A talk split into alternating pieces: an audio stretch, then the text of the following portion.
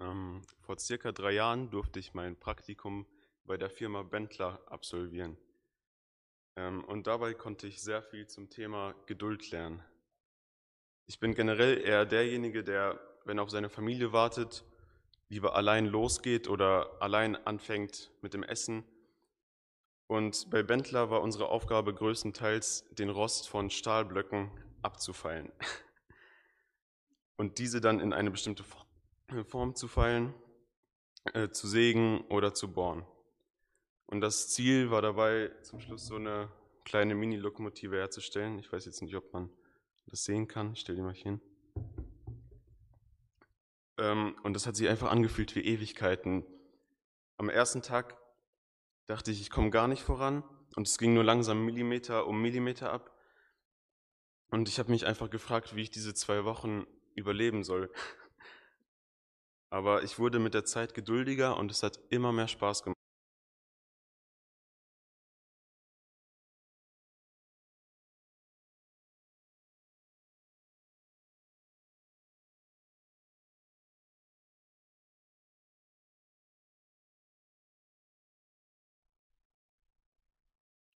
Also das Ziel war es, diese Lokomotive herzustellen. Und zum Schluss hat man dann das Ergebnis gesehen und war stolz auf sich selbst, dass man es einfach durchgezogen hat. Und wie man sieht, die Geduld hat sich ausgezahlt. Und über diese Geduld möchte ich auch in meiner Andacht reden. Gerade auch, weil den Menschen und gerade auch den Christen in unserer Zeit voll viel Geduld abverlangt wird. Weil der ein oder andere vielleicht auch schon sieht und versteht, dass die Wiederkunft Jesu immer näher kommt und deswegen vielleicht eingeschüchtert ist. Oder weil man sehr viel zu Hause hocken muss und das Glaubensleben eventuell auch darunter leidet. Ja, und das alles fordert gewaltig viel Geduld von uns, um mit dem Leben heutzutage vernünftig umgehen zu können. Und ich habe in 1. Korinther total die ermutigenden Verse gelesen, die genau zu uns heute sprechen. Ja, da steht in 1. Korinther 1, Verse 8 und 9. 1. Korinther 1, Verse 8 und 9, der euch auch festmachen wird bis ans Ende, so dass ihr unverklagbar seid am Tag des Herrn Jesus Christus.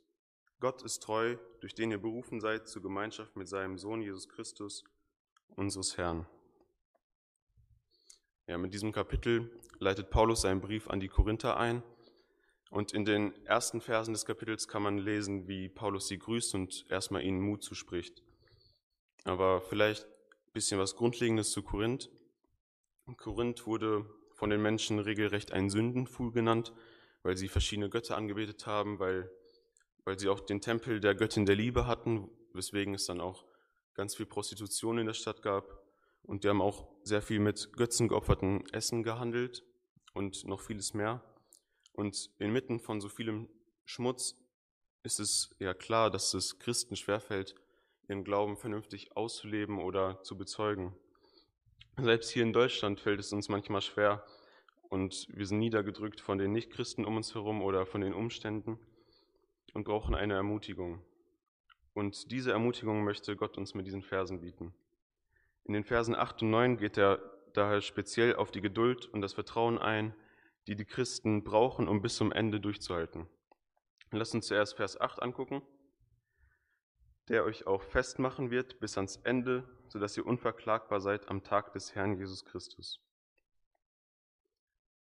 Ja, dieses Festmachen, meine Bibel sagt im Kommentar, dass es sowas bedeutet wie geistlich stark oder ähm, gewiss machen. Also wenn man das einfach in den Text reinschreibt, würde es sich so anhören, also der euch geistlich stark und gewiss machen wird.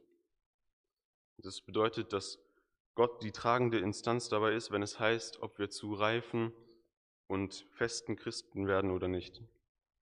Natürlich hängt es auch davon ab, ob wir es zulassen oder dem nacheifern, aber im Endeffekt ist Gott derjenige, der diese Veränderung gibt. Ich erinnere mich noch an die Zeit, als ich gerade zum Glauben gekommen bin.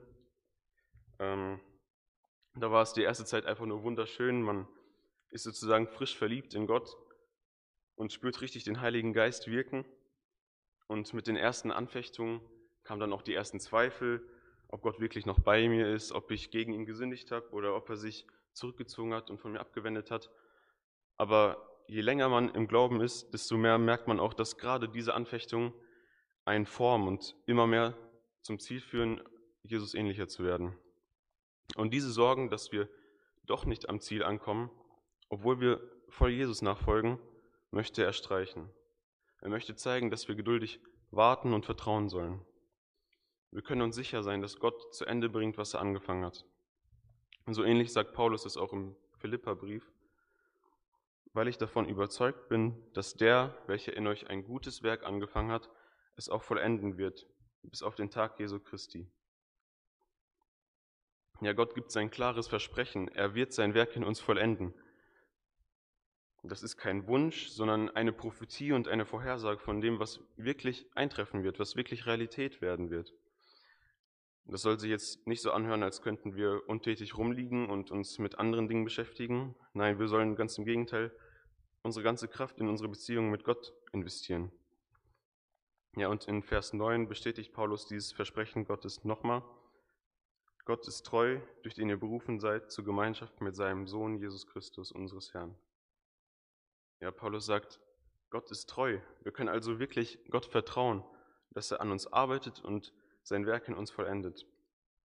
Und Gott gibt noch viel mehr. Er gibt so viel mehr. Er beruft uns sogar zur Gemeinschaft mit ihm. Gott will, dass wir anstatt uns Sorgen zu machen, uns mit allem, was wir haben, in die Beziehung mit ihm investieren. Anstatt ängstlich auf die Umstände zu schauen und auf den immer näher rückenden Tag des Herrn, dürfen wir vertrauen, dass Gott sein Werk in uns vollenden wird. Ja, vielleicht bist du im Moment in so einer Lage, vielleicht investierst du Kraft und Zeit in deine Beziehung zu Gott, aber du siehst einfach keine Veränderung. Oder du merkst, dass viele Einschränkungen und wenig Kontakt zu anderen Christen äh, deine Beziehung zu Jesus total schwächt. Oder du bist einfach nur noch ungeduldig und genervt von diesen Umständen. Ja, dann nimm dir besonders diese Verse zu Herzen. Du darfst vertrauen, dass Gott sein Werk in dir beendet. Ja, und dranbleiben lohnt sich. So wie mit meiner Lokomotive, die mir viel Kraft und Schweiß abverlangt hat, aber zum Schluss doch etwas geworden ist, worüber man sich freuen kann. Und bei dem allem dürfen wir die Sorgen einfach Gott abgeben und die Beziehung mit Jesus genießen. Wie Flo das letztes Mal gesagt hat, lock down, look up. Den Fokus auf Jesus setzen und nicht auf die Umstände. Das ist vielleicht leichter gesagt als getan, aber es ist möglich. Und Gott möchte uns da wirklich bei unterstützen.